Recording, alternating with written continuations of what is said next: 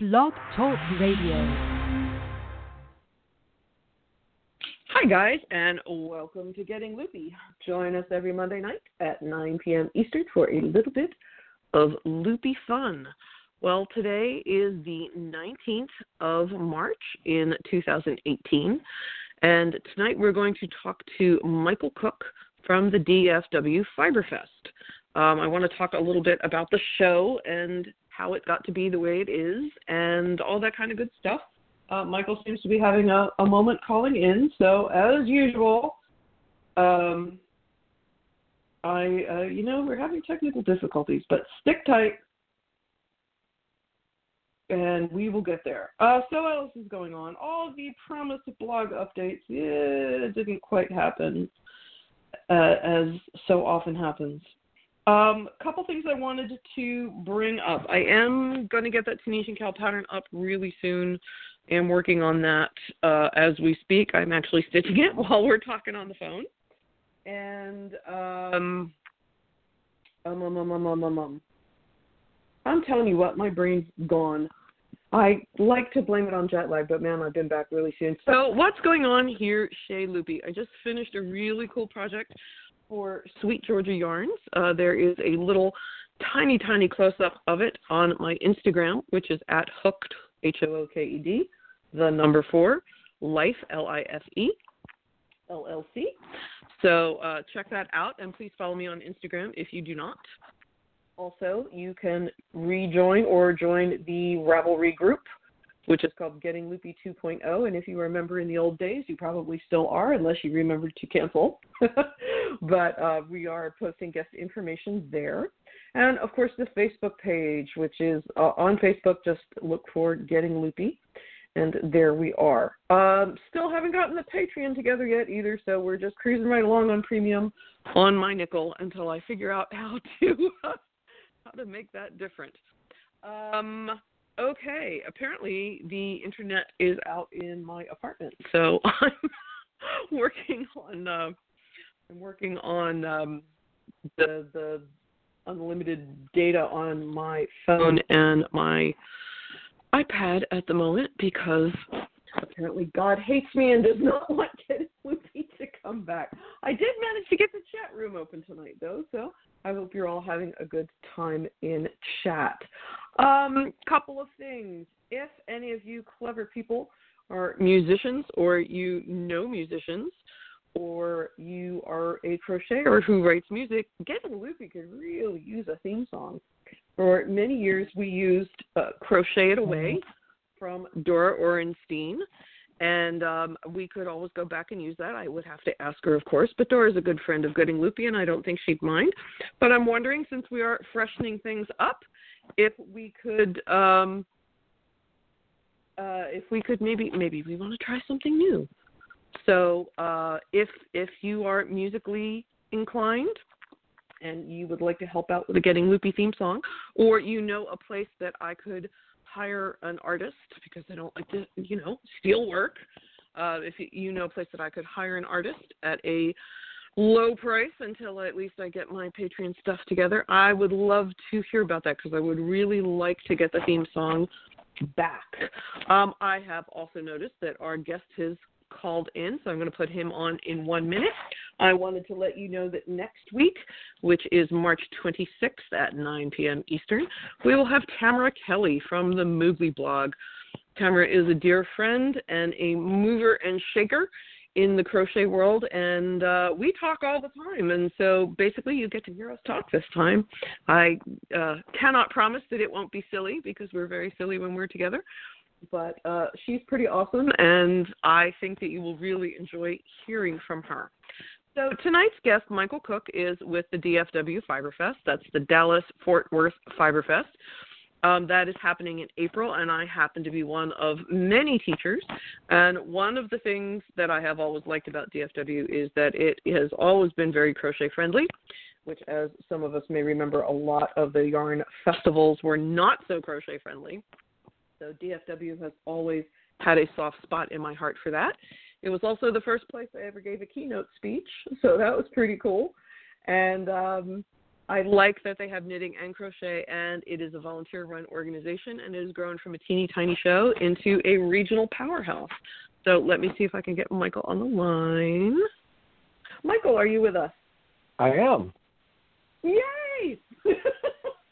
um, Howdy from I Dallas. I don't know if it's my elderly brain or the uh, the, the gods of are conspiring against me, but this is our third show back since Getting Loopy's been rebooted, and I have had technical problems every single week. So I'm very glad to see you. I'm glad you're here. I'm glad to be here. Thank you for having me on. Oh, no problem. So, what is your position at DFW Fiberfest? I don't think we have met in person, although we will next month when I'm there. Um, I am on the board of the DFW Fiberfest. As you said, it's a, a volunteer run organization, so we have a nine member board, and then we have five advisors as well. And then we have a whole big team of volunteers. And this year, I'm actually going to be in charge of a new project that we're undertaking called the Fiberatory. And it's going to be the idea is kind of like a laboratory, but with fiber instead of labor. And we're going to be we're going to have areas where you can test drive tools and machinery. We're going to have a yarn tasting area where you can sample new things. We're going to have demonstrations and people showing how to do things and talking about what they do and, and kind of doing everything from just hands-on demos to up on the stage with a monitor kind of demos. And, and that's, I'm that's very part of what I'm doing that, for Fiberfest this year. Okay, before I do want to talk about that because I also know some of our uh, favorite crochet friends are coming. But could you talk uh, just a little bit about the history? One of the things that amazes me about DFW is it really started off very small with just a small circle of friends going, you know, hey, let's put on a show. I have a barn, kind of a thing, and it has grown into, you know, but it, it's such it's such a player in the industry these days, but it's one of the only big shows that's not run by a corporation. And um, exactly. I, I can you can you speak a little bit about how the show came about and how it managed to grow organically the way that it did because it's impressive as heck. So we started in 2005. We're actually in our third facility home. We started at the Addison Convention Center and then moved to the Grapevine Convention Center, and now we're in the Irving Convention Center. And for those people that don't know North Texas, it doesn't make a lot of difference. But we've we're in a space that's much bigger than the space we used to be in. And uh, uh, this year, for the first time, we're actually we're using the whole Irving Convention Center instead of half of it, which is a big step for us. But I think it's one that we're ready to take, and we're we're in a position of of being able to make that choice. And so we've gone from 64 vendors last year to 95 vendors this year, and we're adding more demo space and yeah. So the the market is going to be almost a time and a half as big as it was last time, and uh, it's it's you know it's we've become kind of a big deal and it's awesome. And I think that because well, we're a nonprofit and because we're all volunteers, we can make a lot of choices that we wouldn't be able to make if we were having to be a company because we all love it and we all do it because we love it. We don't have to look at it and say, you know, is this going to make enough money? We have to look at it and say, is this going to be awesome? Right. Um, were were the founders surprised? Was the board as a whole surprised that it grew at the rate that it's growing? Because honestly, this is this is year 13 for the show. Again, the fact that it's gone through three venues and and you know gone up 150 percent even over last year. Again, I was saying before it, it's hard to not talk over each other on this show, and I apologize. The first year that I taught uh, was in Grapevine, so I Okay. don't remember Addison, but I do remember Grapevine. And it was again, it was it was a miniature show. It was cool and it was wonderful and it it was well curated, which I appreciate. But um, I taught again probably three years ago uh, was definitely at Irving, and uh, and now I'm back. So uh, I- it's just so cool to see it. But when people got together and thought, "Hey, let's do a little fiber show," did you did anyone anticipate the growth that you would have and the position that you would come to play in not only regional but national in in the convention circuit? Well, I think you always hope that everything will go very well. I don't think you can plan for things to go very well, but I think that people had experiences of having gone to other shows and having gone to shows, you know, in the Northeast and shows in California and shows other places. and so people had ideas and had connections and you know I, I think that the people that founded it look at it now and are delighted to see how well it's done and it's it's an awesome part an awesome team to be a part of um, but I don't you know I really I, I have no idea what they would say as far as if they could have foreseen the kind of growth that we've had. And I really it's it's like working for a really awesome well loved company because everybody loves Fiberfest, and so you you walk around with the shirt on and like, oh my God, it's Fiberfest, we love you guys, and so you know we have we we really do have an awesome community and a really good support for that. And DFW has got a very on an average year. Um, the event volunteers typically range between 50 and 75, and that part of that kind of depends on, um, you know, who's individually tracking what, but it's it's usually between 50 and 75 bodies that are are making this all run. And like I said, there's there's nine board members and five advisory board members that that you know we we take most of a week off and and are there every day all day and stay in the hotel overnight and and you know devote ourselves to making it run.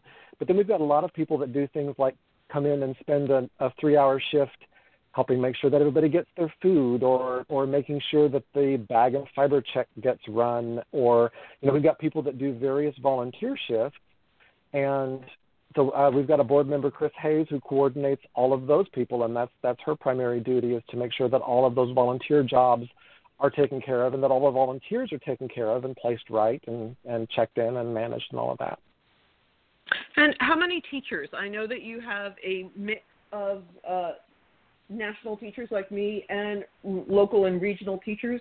And um, I, again, I know that that number has gone up every year. I think the last time I was there, it, we had 10 national teachers. It was the 10th anniversary. So again, I seem to right. recall when I was in Grapevine, there were, you know, two of us or three of us. Right. You know, I was the national this... crochet teacher, and and there was a national knitting teacher, and then there were plenty of other classes. I am not by any stretch of the imagination uh, denigrating the class roster, but it it used to be very locally centered, and now again, I, I seem to you know I joke that it's all the same 30 teachers and we're all on the circuit and we all keep running into each other, but um, it, it's kind of cool how many of us are at DFW at any given year, you know. So how many but teachers I actually this year? taught at Fiberfest before I was on the board. I was I was an instructor. I taught tablet weaving here one year before I was ever on the board and I mm-hmm. I'm experienced on the other side of it because I travel and teach. And so I do yeah. I do weaving, but I also I primarily do silk work, and so I travel and teach how to make silk. This year we have 13 of our headliner instructors: uh, Denise Bell, Henry and Roy Clemes, Franklin Habit, Galina Khmeleva, Jenny King, Jillian Moreno, John Mullarkey, Stephanie Pearl McPhee, Leslie Robinson, Mary Beth Temple, Stacy Trock, and Myra Wood.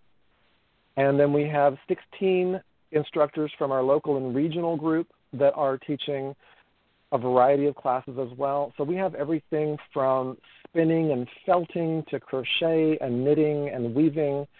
And we're really kind of broadening our reach and trying to get more variety and more you know more diversity we it's it's kind of a hard place to draw a line you know where do you mm-hmm. where do you decide what thing goes here and what thing goes to a different show and uh, well, one thing that I personally have noticed in the in the hiatus, because um, as you may or may not know, getting loopy, uh, we were uh, pretty big from 2008 to 2011, and then this show has been on hiatus for six years and is coming back.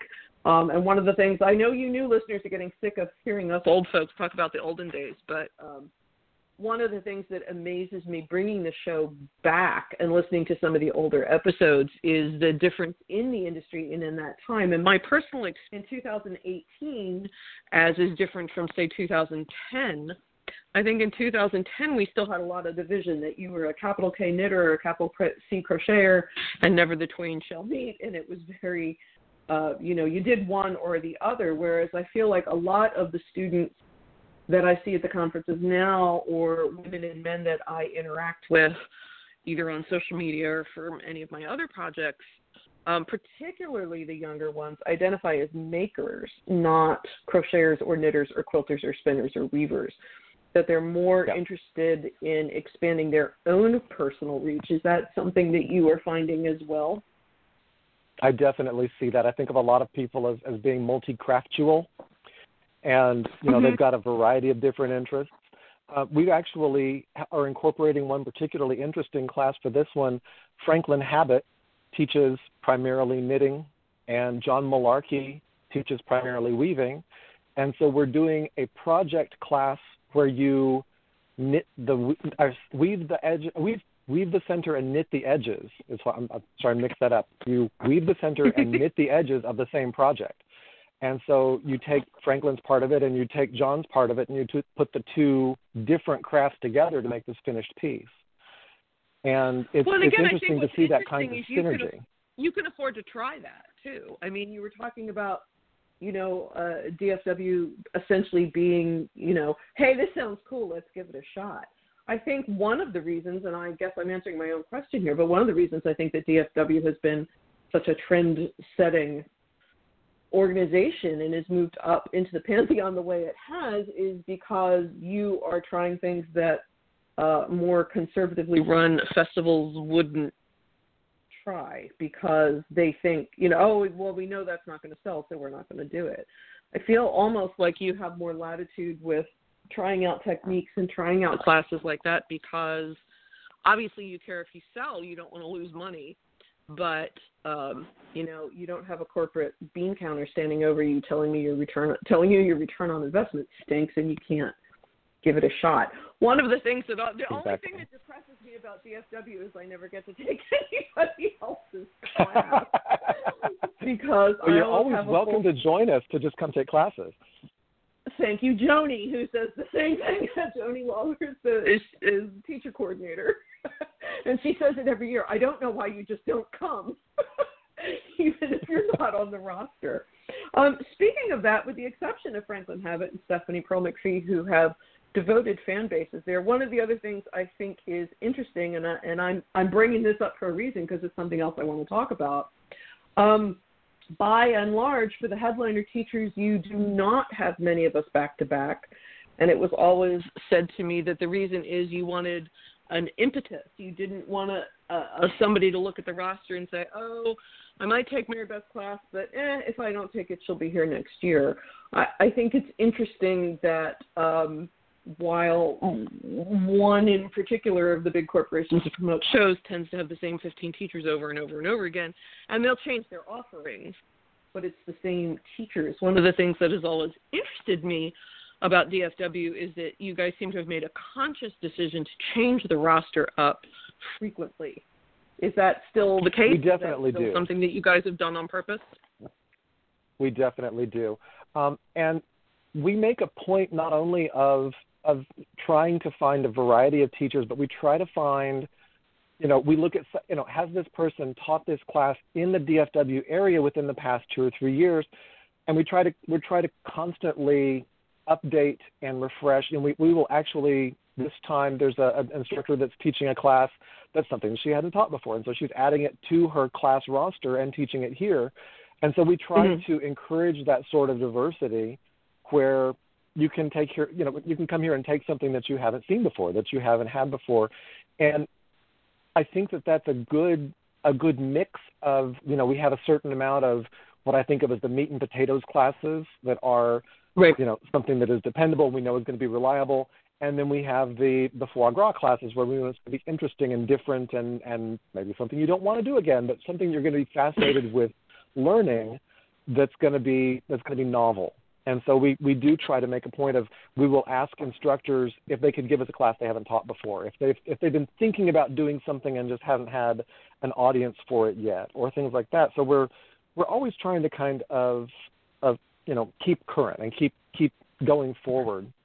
And we do make a point, like you said, of of not having a set roster. So we're always you know we're always looking out. But there are so many fascinating teachers. There's so many people that I mean honestly we could we could have twice as many teachers and still have everybody teaching something fun and interesting. It's just we have we have paced ourselves in our growth, and I really feel like we're in an awesome place because of that. And well, I, th- I think that's it, why it you're allows as stable us to, as you are. You know, you didn't well, exactly. and and grow faster than you had the infrastructure and and Um, so to circle back around, which I'm I'm sneaking this point in for those of you who may have missed it. Uh, a couple of years ago, there was something called uh, hashtag Fair Fiber Wage that was very big on Twitter, and uh, I was very involved in it. And uh, weaving teacher Abby Franquemont and some other people chimed in. But one of the things, so what Fair Fiber Wage was was a group of us uh, led by, uh, well, I don't want to say I led it. I didn't lead it. I was not a leader. It was not that kind of a thing, but I was mouthy about it because I'm mouthy. um, but it was interesting. One of the things I thought was interesting was that um, when conversations were happening, so it was the teachers saying, we're really tired of being taken advantage of by certain large corporations that change their policies without telling us or you know treat us in a sort of underhanded manner. And it's okay if you need to change your business policies. And it's you know it's all business. If but it's up to the corporations to say this is how we're going to run this show. And you as a teacher have the opportunity to decide if you would like to apply for the show or not apply for this show. In particular instance the contract terms changed wildly between the time that the national teachers applied and were hired and the time that the contracts came to sign and not anything that we expected. So that uh, again it was interesting because it actually did trend on on twitter which was bizarre. Uh, but i do think it was an uh, it was a mix of it happened to be labor day weekend it happens which happens to be a three day weekend in the us um, three or four of us happen to be venting it about it at the exact same time. So suddenly we have, you know, a thing about knitting teachers being underpaid was trending on Twitter for three days. Um, it was a little bizarre. But one of the things I thought was cool, some people, you know, any strong position that you take in the world, there's going to be somebody pushing back. And there was a small but vocal minority on Facebook, on Ravelry, on Twitter on the social medias, on our blogs, saying, you know, why do you think you should get paid a decent wage? You're doing what you love, and there, you know, why, why, what, you know, you're you're knitting for a living. That's not a real job. How dare you complain? And man, the DFW board was right there, going, that's not how that works. You know, that I was so impressed that so many from the DFW board were right there saying, you know what, these are professionals and this is how this works, and you can disagree and you cannot disagree. And everybody on the board was very careful to not come in and, you know, cuss and carry on like I always want to and try not to. But I was so impressed how many people from DFW, whenever there was pushback, be it on Facebook or somebody's wall or somebody's blog or somewhere on Ravelry, somebody from your board was there going, Yeah, I see your point and I'm trying to understand your side of it, but no, this is not how we treat our teachers. This is not how you build a show that runs. And despite the fact that you're a nonprofit, you also can't afford to, you know, lose all your money every year, or you wouldn't still be here. Um, and I, I, we always hold up DFW as the sort of the shining beacon of how you treat teachers. You treat us better than everybody else, always. And I remember sitting One of in our favorite hospital. comments when, But when all that was going down, true, I was and I was we following all- a lot of it as well. We we all Sorry. complain when you guys aren't listening about how we can't teach there any weirder because all of us would. but I remember, and I won't mention names because I don't have permission to share other people's stories. But the last time I was there, so it was either 13 or 14. Last time I was there, it was the 10th anniversary, so that was 15, right? that would be right. It was the 10th anniversary. Uh, actually, it would be was the 16. last one. 16, really? God, my brain. Yep. it was Um, it was founded it was founded in 2005, but the first show was 2006. The organization All was, well, was I'm gonna have to think convened in 2005. then. But there we all were. and it might have been 2015. Maybe I'm wrong about the 10th anniversary show, but it's not important. But there are a selection of teachers who were unable to fly out Sunday night, which some of us stay till Monday. And we were sitting in your hospitality suite, which was really nice. And we were having a, an adult beverage or two. The show was over. Everybody was relaxed. And we start telling war stories. The teacher's like, oh, I went to this conference and this terrible thing happened. And oh, I went to this conference and this terrible thing happened. And somebody else would pipe in and somebody else would pipe in. and and it was a really fascinating conversation because we were not in the public eye. The only people that were in the room were your board members, some of your board members, and some of your teachers. You know. And at one point, somebody made a joke about we shouldn't talk about the way we're treated elsewhere because we're going to give these people ideas, you know, about ways they can cut back. And everybody on your board was like, oh, "We would never, we would never treat you guys like that." Oh my God, how does anybody teach in this industry if you're taught like that, treated like that? But again, it, it's so impressive to me. And again, I know I'm talking about my lot, a lot about myself, but eh, but fair fiber wage was important to me. It was something I cared very deeply about um, you know, and and my post generated a lot of talk, which I like, and I was involved in getting some extra money for some teachers that were in an event, you know, that had gotten caught up in this. Whether it's causation without correlation or not, fair fiber wage was 2016 September of 2016, and for those of you paying keeping score at home, may have noticed I ain't teaching 2017. I suddenly didn't have any teaching jobs. Um, now, was it because of fair fiber wage or was it coincidence? I don't actually know. I would like to think it was a coincidence. But I tell you what, the minute you guys were done, we're 17, I got a phone call saying, if you want to come back next year, it's yours. We know what you gave up. And uh, again, I'm just blown away by the support that you guys show the professional teachers, whether they be knit teachers or crochet teachers or, or whatever the fact that you treat us, you know, you understand it's a business and you treat us like we're business people, which we always appreciate. But then, you know, we're also like we're we're your guys, you know. and the fact that the organization has been able to go to bat for us in a way that didn't hurt your own business, but let us know that we were un, you know, just completely 100 percent supported by your organization, man, it means a lot. It means a lot that you guys have both been able to work in an ethically and supportive manner, but also, you know, you're also walking proof that it's not a money loser to treat people well. It's not going to exactly. ruin your business by treating other people with respect. So I know I sort of ambushed you with that, but man, it's something that is really important to me personally. And you guys all need to know that we all talk about it. You know, teachers get together and talk like any other job. You know, if I was a police officer, I'm sure I'd stand around and talk with other police officers. Knitting and crochet and well, fiber I've, teachers, we I've got talk. kind of a perspective we talk on to that. each other. You know. Yeah. I've got a, a different so, perspective than a lot of people on that because I've been on both sides of it. You know, I've been on the side of the organization that's hiring instructors, and I've also been on the side of, of flying somewhere to teach.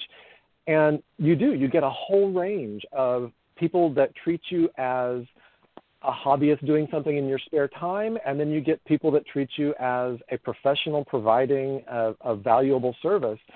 And we make a point at DFW Fiberfest of even though we are all volunteers, we all behave professionally. We all treat our guests and our, our instructors professionally. We handle everything top notch. We try to be high touch and and take care of everything as you know in the best way possible. Like you said, we have the hospitality suite with where we you know allow our, all of our instructors to, to to feel like they are valued and respected. And I feel like because of that, it it gives the whole event a better feel of community and caring and you know even our, we we respect our shoppers we respect our vendors you know and we've had a lot of vendors that say nobody comes around and checks on us at this other show. Nobody takes care of us at this other event that we do.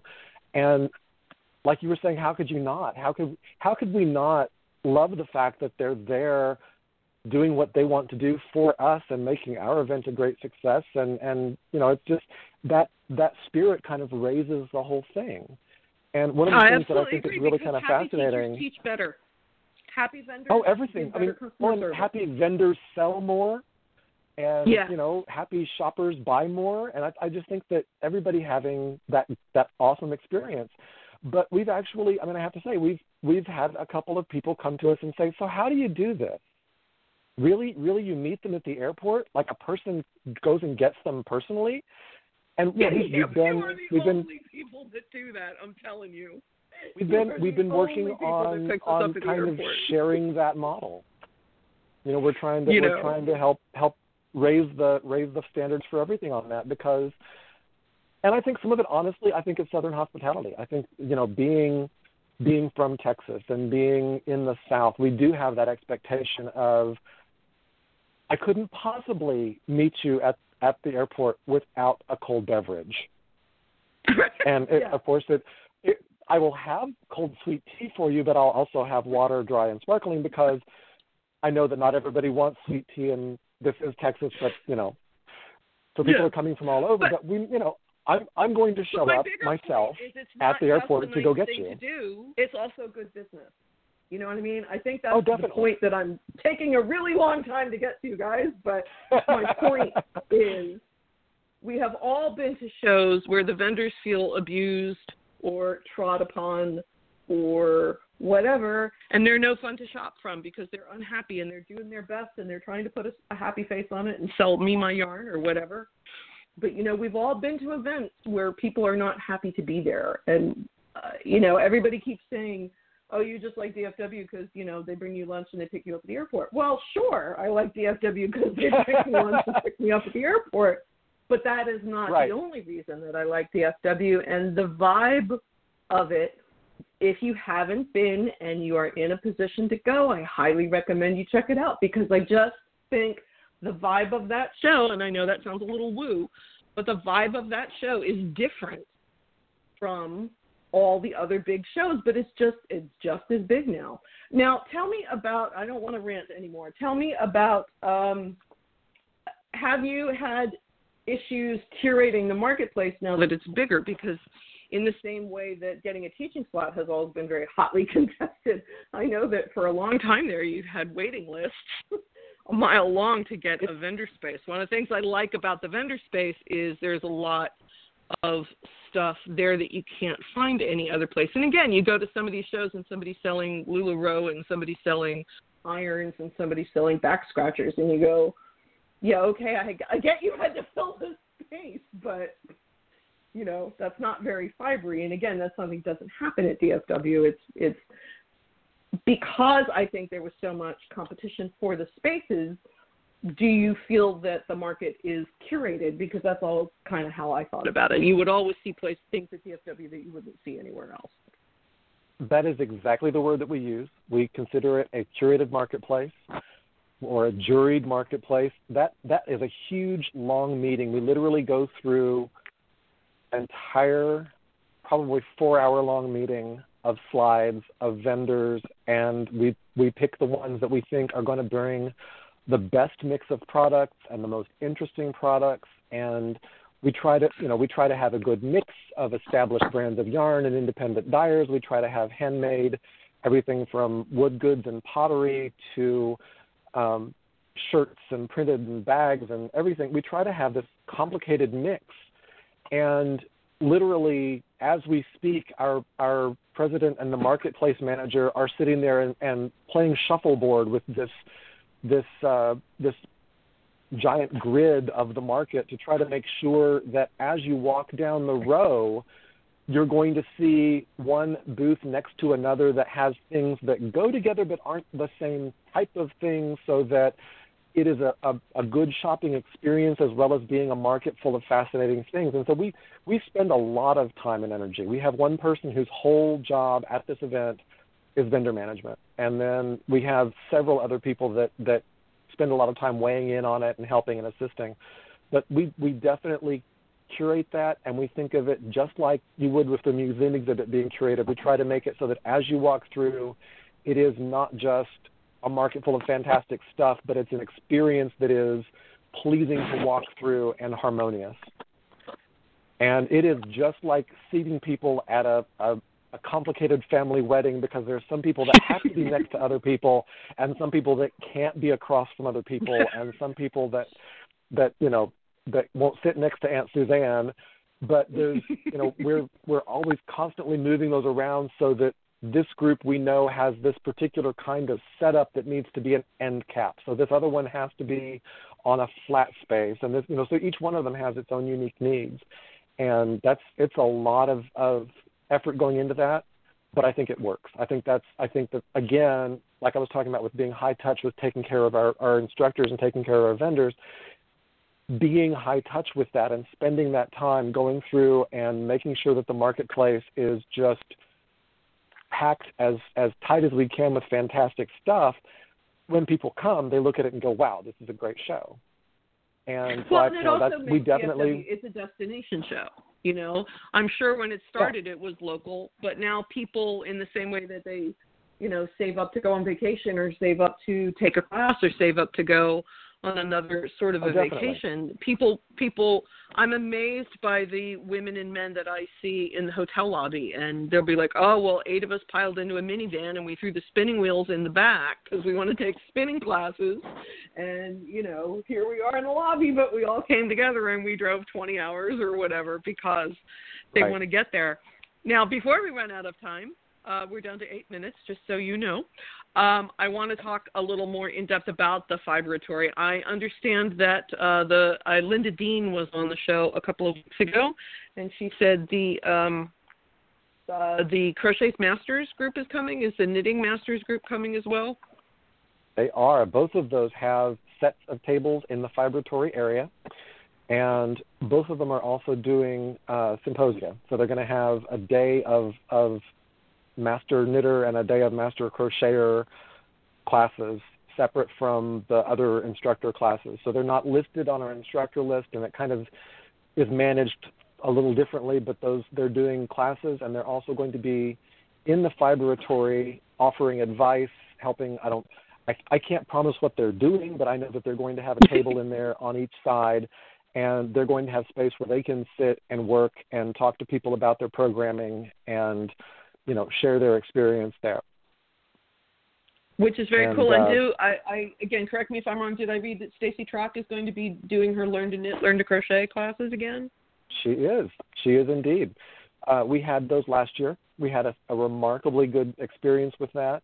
We had a lot of people who have found out about it and, and you know actually came to the show because they heard there was a beginner class.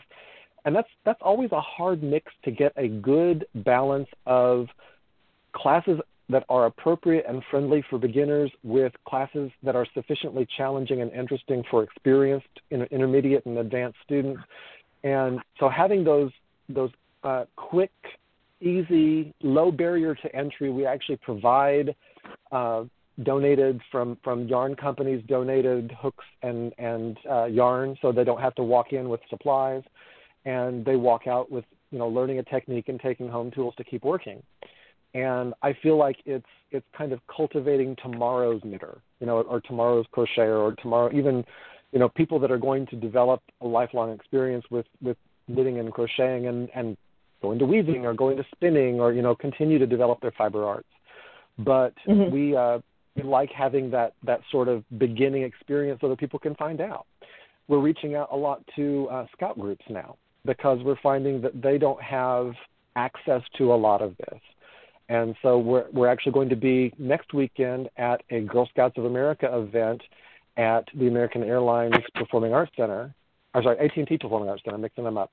Um, and Girl Scouts of America is going to have between two and four hundred scouts in groups, and we're you know we're going to be out there showing them how to make pom poms, and hopefully getting them involved in coming out to Fiberfest and learning to knit or or shopping for yarn or you know having that whole Fiberfest experience.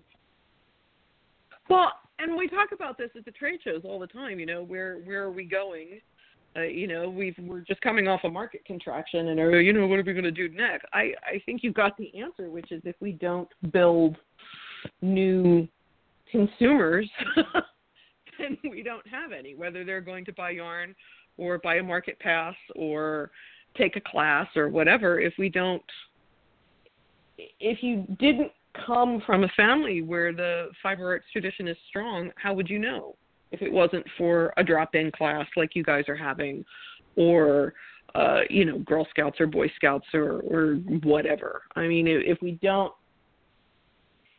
I don't know. The industry. I think a lot of us more and more video classes. There's more and more digital stuff, but I don't think any. And this could be my age, but I don't think anything beats holding the yarn in your hand you know, holding the I think a lot of us have experienced needles in your hand this- and, and watching stuff grow. Yeah, definitely. It's it's very much a for me the best way to learn it and the best way to teach it is to actually have my hands touch their hands and pass it along. But there are a mm-hmm. lot of mm-hmm. people that have experienced this skipping a generation. You know, a lot of people say my mm-hmm. grandma knitted, but my mom can't knit, and so mm-hmm. they didn't learn it when they were growing up. They didn't they didn't teach it to their daughters, and you know we had a lot of people that years ago went into careers and and didn't pick up the handcrafts, and now they're wishing they had. But a lot of people are are now learning. You know, they're learning to bake. They're learning to make cheese. They're learning to spin. They're doing all these things that their grandparents or even their great grandparents may have done, but that their parents didn't do. And I think that that gives a lot of people that sense of heritage, but it also gives them a chance for, I mean, even though it's an ancient experience, it's totally modern. It's totally novel to them. You know, they're having a brand new experience learning to knit that they've never seen somebody do it before because that's just haven't hasn't been part of their life. Or they're learning, you know, all of these these making crafts, these creative crafts, I think, you know, have gone through that that sort of a, a, a skill gap. And we're we're trying to trying to pass this on to more of a new generation. Well, and again, I think a lot of this new generation is coming out without the divisive attitudes that that beat up my generation. You know, if you right. knit, you shouldn't crochet. You know, if you were a crocheter, then you couldn't be a spinner. You know, I I do think that having skipped a generation has sort of taken some of the uh the, the tribal loyalty out. You know, it's like I always joke that my mother um, my mother passed a couple of years ago at 94, and she was very crafty. Both of my sisters and I, you know, are seriously crafty. We all teach different disciplines, but my mother was a crafter out of necessity. She grew up in the Depression.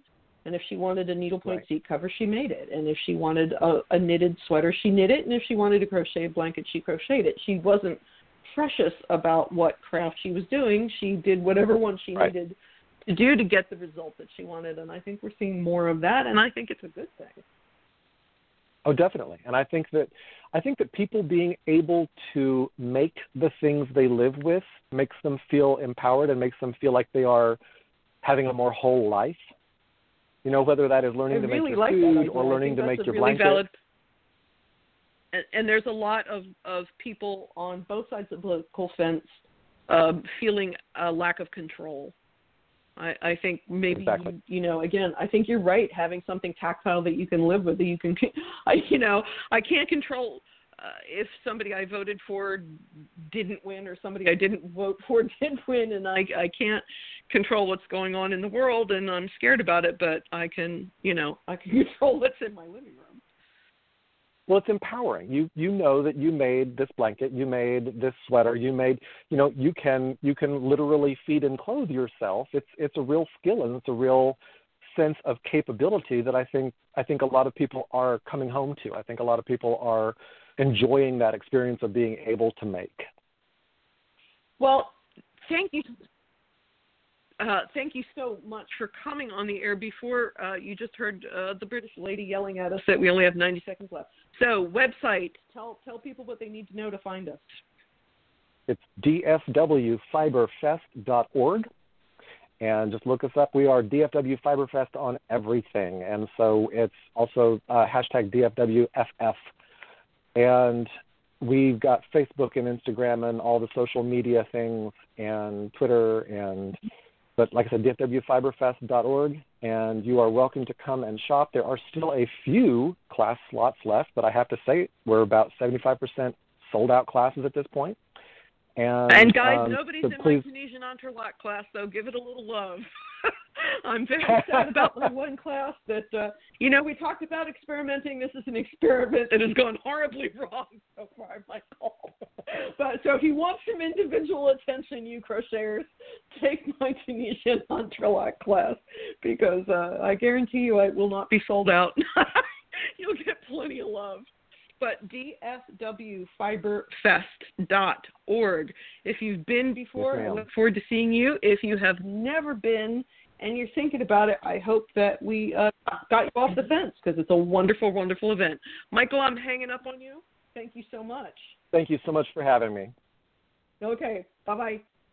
Uh, once again, you guys, we have Tamara Kelly from Moogly Blog coming on next week, which is the 26th.